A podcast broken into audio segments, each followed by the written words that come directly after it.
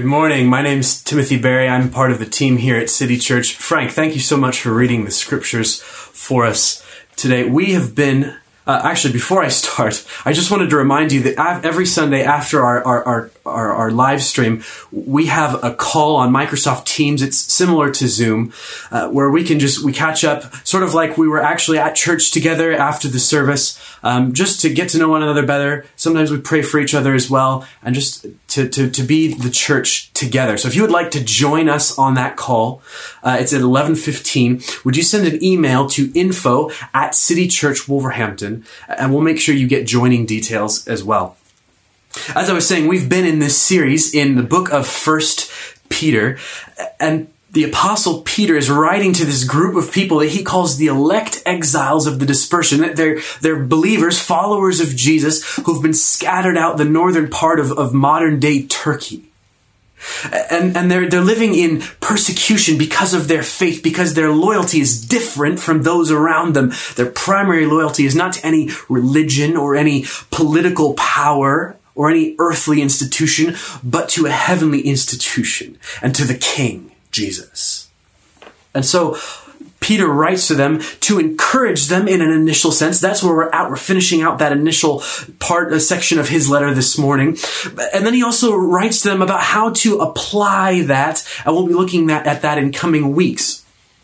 But if you were with us two weeks ago, three weeks ago actually, we began looking at the first part of Peter's letter, and he writes to encourage these saints in exile about the great salvation they have received in Jesus Christ. And he writes to them about this living hope that they have, this inheritance that's guarded for them in heaven until the day of salvation when Jesus comes back again.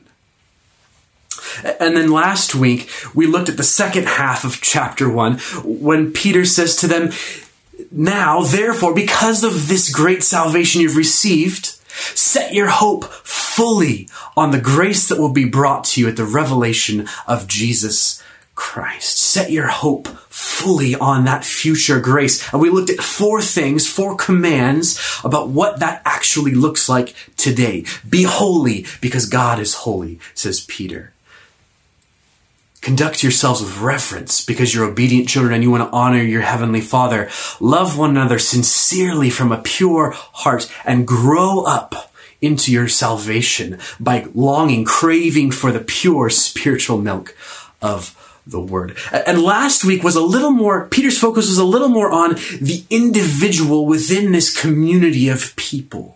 And this week, Peter's going to shift his focus a little bit, and he's going to focus, rather than on the individual within the community, he's going to focus on the community, this new community of individuals. The new community of individuals. And he's going to tell us three things about this new community. He's going to talk to us about the origins, where it comes from. He's going to talk to us about access to the new community. How do you become a part of it? How do you start belonging to it? And he's going to talk to us about the identity of this new community. And there's purpose that's wrapped up in that identity as well. And so he begins in verse four and he tells us about the origins of this new community. He says, as you come to him, that's Jesus, a living stone, rejected by men, but in the sight of God, chosen and precious. You yourselves like living stones, are being built up as a spiritual house to be a holy priesthood to offer sacrifices to God. The first thing that we learn about the origins of this new community is that Jesus is the founder. Peter says in verse 4, as you come to him, the living stone. And it's hard to read that, that phrase, that, that, that name of Jesus, the living stone, without thinking of Peter's encounter with Jesus back in Matthew chapter 16. When Jesus gathers his disciples to himself and he says to them, Who do people say that I am? And they give him various responses. Some say you're Elijah, some say you're John the Baptist. And then he says, he makes it personal and he says, But who do you say I am? And Peter speaks up for the group as he often does. And he says, You are the Christ, the Son of the living God. And Jesus looks at Peter and he says, Blessed are you, Peter, because That's been revealed to you by God. And he says, upon this rock, upon the rock, not a geographical location, not a Peter himself as a person, but on the rock of his confession, Jesus says, I will build my church. This new community, the ecclesia, the, this, these called out ones, that's what ecclesia means. They belong to Jesus. He's the founder of this new community. As you come to him then, in repentance, in faith, as you taste his goodness, as you trust in him, he, it says, sorry, it says in verse 4, as we come to him, we are being built up into a spiritual house. We're being built up. Who, who's building? Because that's what that's the, that's what the implication here is that we're being built up. Someone's doing that building, and so Jesus is not only the founder; he's also the builder.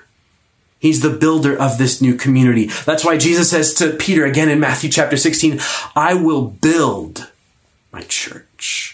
He's building it. He's building it. What are we being built into? It's a picture of a temple. You notice in verse 5, you're being built up as a spiritual house to be a holy priesthood to offer spiritual sacrifices acceptable to God. We're being built up as a temple. If you go back into the Old Testament and you see the Israelites, and it began with a tabernacle in the midst of a, te- of, of a camp and God was dwelling in the midst of his people. And then it was God in the temple in Jerusalem, in the capital city in the midst of his people. And then Jesus came to dwell amongst us in John chapter 1. And, and here Peter is saying, now we don't need a physical location anymore. No, no, no.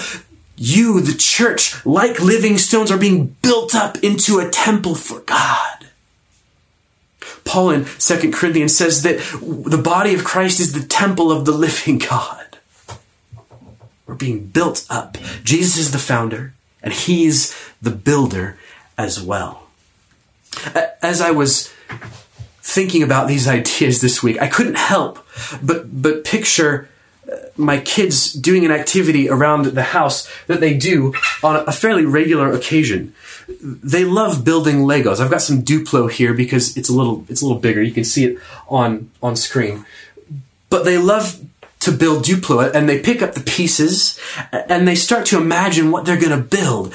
And then they, they lay the first block, the, the cornerstone as it were, and they start to put them together and they put in windows and walls and pillars and they construct and they build. And then once they've finished building it, they take their little Lego men and their little Lego people and they stick them in there and they start to give them roles and identities and, and they say well this one is is me. This is Tice says this one's me and, and this one is a you Anouk and this is baby Yana and this one's mommy and daddy and this one's the plumber because the plumber came yesterday and, and it's part of my life my experience. And the funny thing is is that they as they play their little Lego men assume their identity. My children are the blueprint for the Lego men for who they are. And in the same way, as Jesus is the founder and he's the builder, he's also the blueprint, says Peter. He says Jesus is the living stone, and you, like living stones, are being built up into a spiritual house, a spiritual building. And so we ought to take a few seconds just to look at this description of Jesus. It's He's our blueprint that Peter gives us. He says that He is a living stone. He's a stone. In the Old Testament, there's the imagery of the rock, especially in Isaiah 26 and verse 4. Isaiah writes, Trust in the Lord forever because he is the rock of ages. He's an everlasting rock. A rock is an object of trust. And so Jesus is the stone. We trust in him, but he's not just a dead idol uh, made out of wood and stone that we worship. We can't do anything. No, he's a living stone because he's been raised from the dead. He's alive. And so we trust in him. We have a living hope for the future. Peter continues in verse 4 and he says, sorry, in verse 5, no, verse 4. He's a living stone rejected by men, but in the sight of God chosen and precious. Peter says in Acts chapter 2 in his sermon at Pentecost that Jesus was killed at the hands of lawless men. He was rejected by men, rejected, put to death. rejected and killed at the hands of lawless men according to the foreknowledge and the definite plan of God. You see, the two are not at odds with one another. He's rejected by men and he's chosen and precious. He was chosen by God to be rejected by men and put to death. And he did that willingly for you and I, who've been purchased, ransomed by his blood we ought to take comfort in the fact that we too, says Peter in, in, in, in, the opening verses of his letter, that we too are elect. We've been chosen, foreknown by God. He's got us in his hand. We ought to expect that we're going to be persecuted at the hands of men like Jesus was, because we've got Jesus in us. His spirit indwells us. And we ought to hope in the glorious future that we have because he is a living stone. He's alive. He's the founder, He's the blueprint, and He's the builder. And lastly, He's the blueprint for us because He also is a high priest. Peter says that we have been, we're being built up to be a spiritual house, to be a holy priesthood and offer spiritual sacrifices to God. And Jesus is our great high priest. It says that we, we, we offer these spiritual sacrifices through Jesus. He's our great high priest. He goes before us. That's what the writer of Hebrews says in Hebrews chapter 10 and verses 19 through 23. He says, Therefore, brothers, since we have confidence to enter the holy places by the blood of Jesus, by the new and living way that he opened up for us through the curtain, that is his flesh, through his death on the cross, offering up his body, shedding his blood, and since we have a great high priest, that's Jesus, over the house of God, let us draw near with a true heart in full assurance of faith. Jesus is our great high priest who goes before us into the holy places so that we can come in and have direct access to God as part of this new community, this royal, this holy priesthood. We don't need a priest anymore to tell us how to connect to God, what we should do. No, we have direct access to God through Jesus. Jesus is the founder, he's the builder, and he's the blueprint.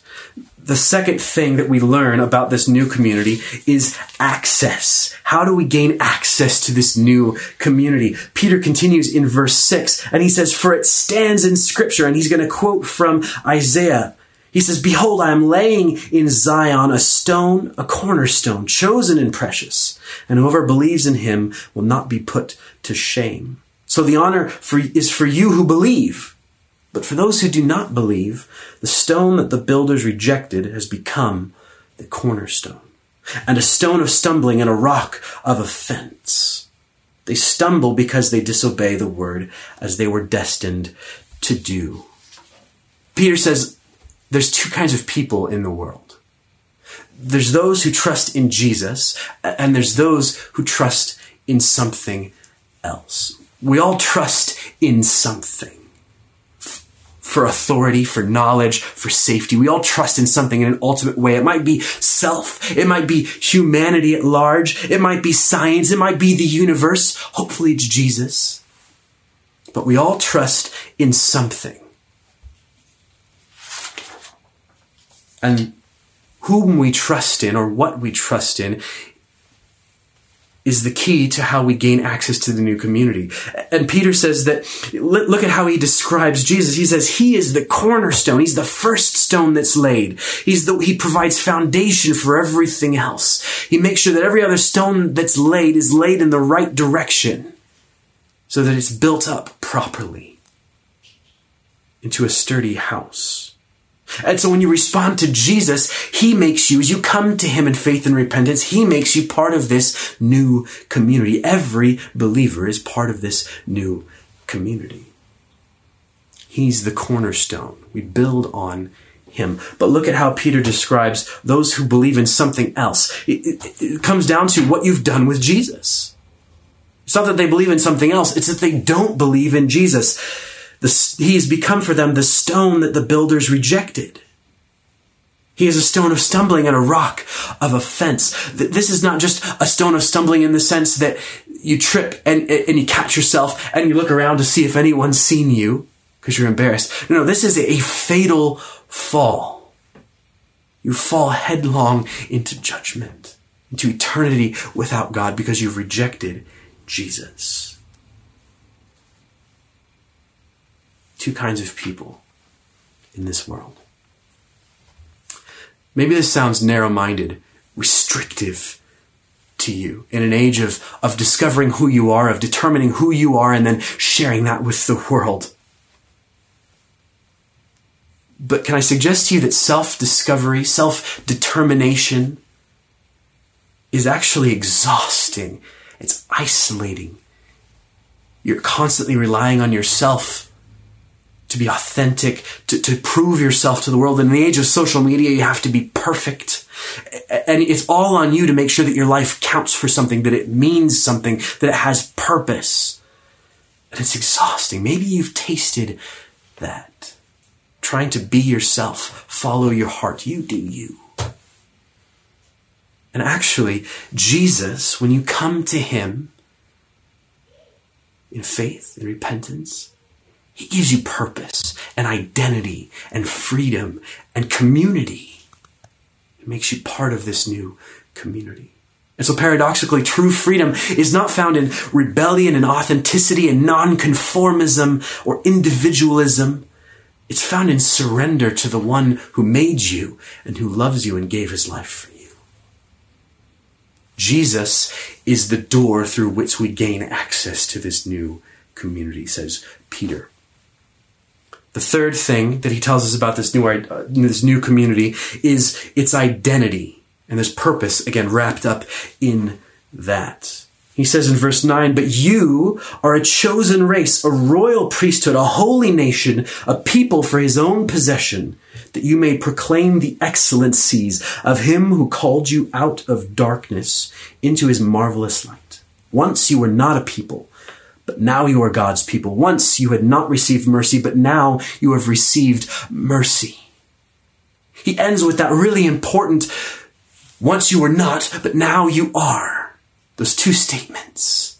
And the key to that in verse 10 is that we are a transformed people. Once we're no longer defined what we're not, we weren't a people, we had not received mercy. Oh, now we're defined by who God is, we're His people, and what He's done for us. He's given us mercy. We're transformed people. We're a people of grace because we didn't do anything to receive that. He gave it to us. Today is, is the 20th anniversary of the city of Wolverhampton becoming a city. It was done to commemorate the millennium, the year 2000. The Queen, the Queen, it was several other, Brighton was one of them. The Queen did it to commemorate the millennium. City of Wolverhampton's 20 years old today. We didn't do anything to earn that. It was bestowed upon the city of Wolverhampton. It was a grace in that sense. And that's what Peter is saying here. We didn't do anything to earn becoming a holy nation, a chosen people. God gave it to us. That's what grace is. We're a transformed people, a people of grace. And then in verse 9, he says, You are a chosen race. Paul in, in the book of Galatians says that in Christ there's no longer male or female, Jew or Gentile. He's not saying that those things have been erased, they don't, they don't exist anymore. What he's saying is that in Christ, the primary way in which we relate to one another is through Jesus, not through gender or color of our skin or anything like that. The primary way we relate to one another is through Christ. We're a chosen race. We're a royal priesthood. Back in verse 4, verse 5, he says, We're a holy priesthood. We have direct access to God. Are you taking advantage of that access? You could talk to him personally. You can know him personally. He is knowable. We're a holy nation, a people for his own possession. A people for his own possession.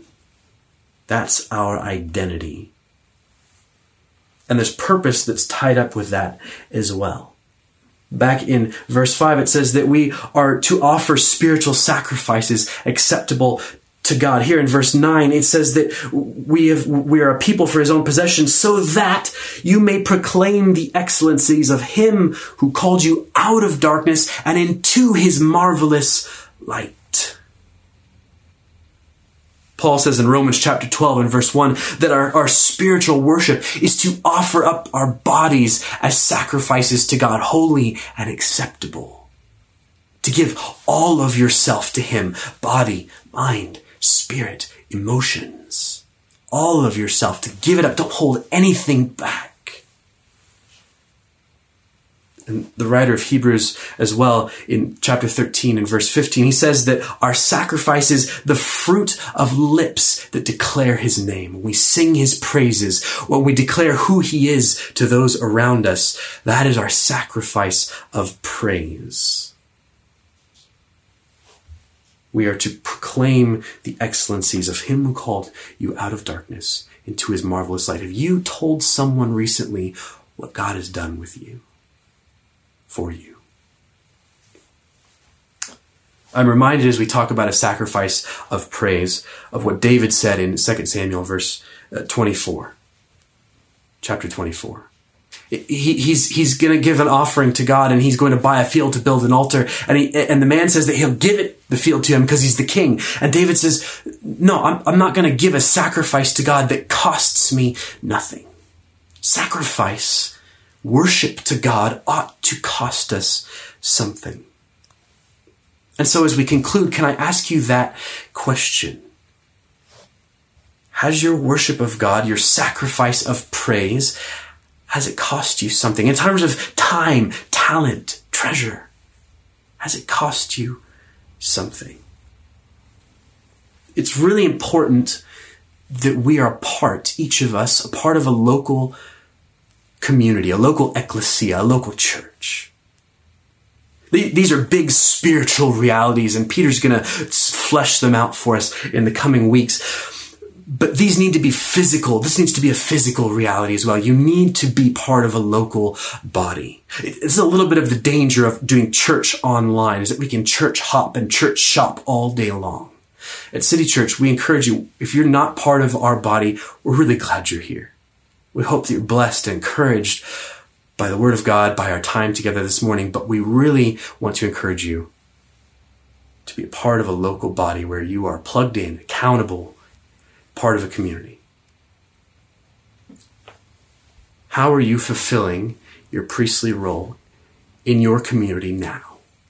It's frustrating, isn't it? Because we're locked down here in, in England. Uh, we can't do very much. Can I give you two suggestions of what it looks like to fill that priestly role right now?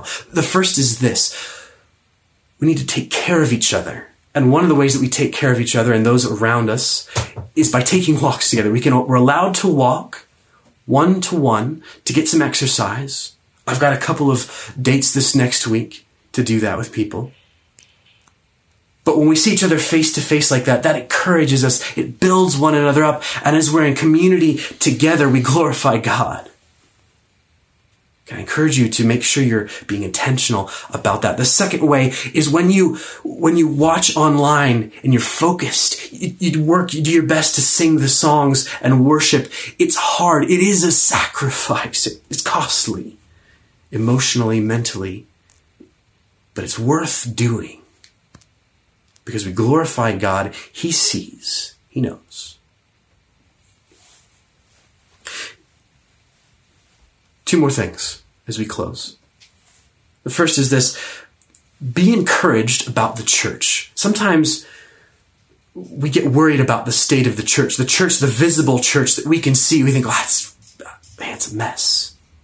Jesus is the founder. He's the builder. He's the blueprint for it. And he's still building his church. It's an ongoing thing. And the church is doing just fine because Jesus is in control.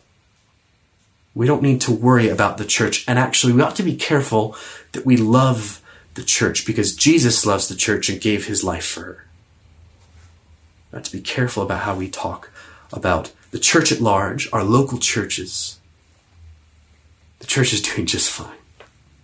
And lastly, friend, if you are watching, you don't know Jesus personally yet. Maybe you're exploring who he is, but you're longing for the kind of community that we're talking about. A community that, that, that, has a purpose, that has an identity.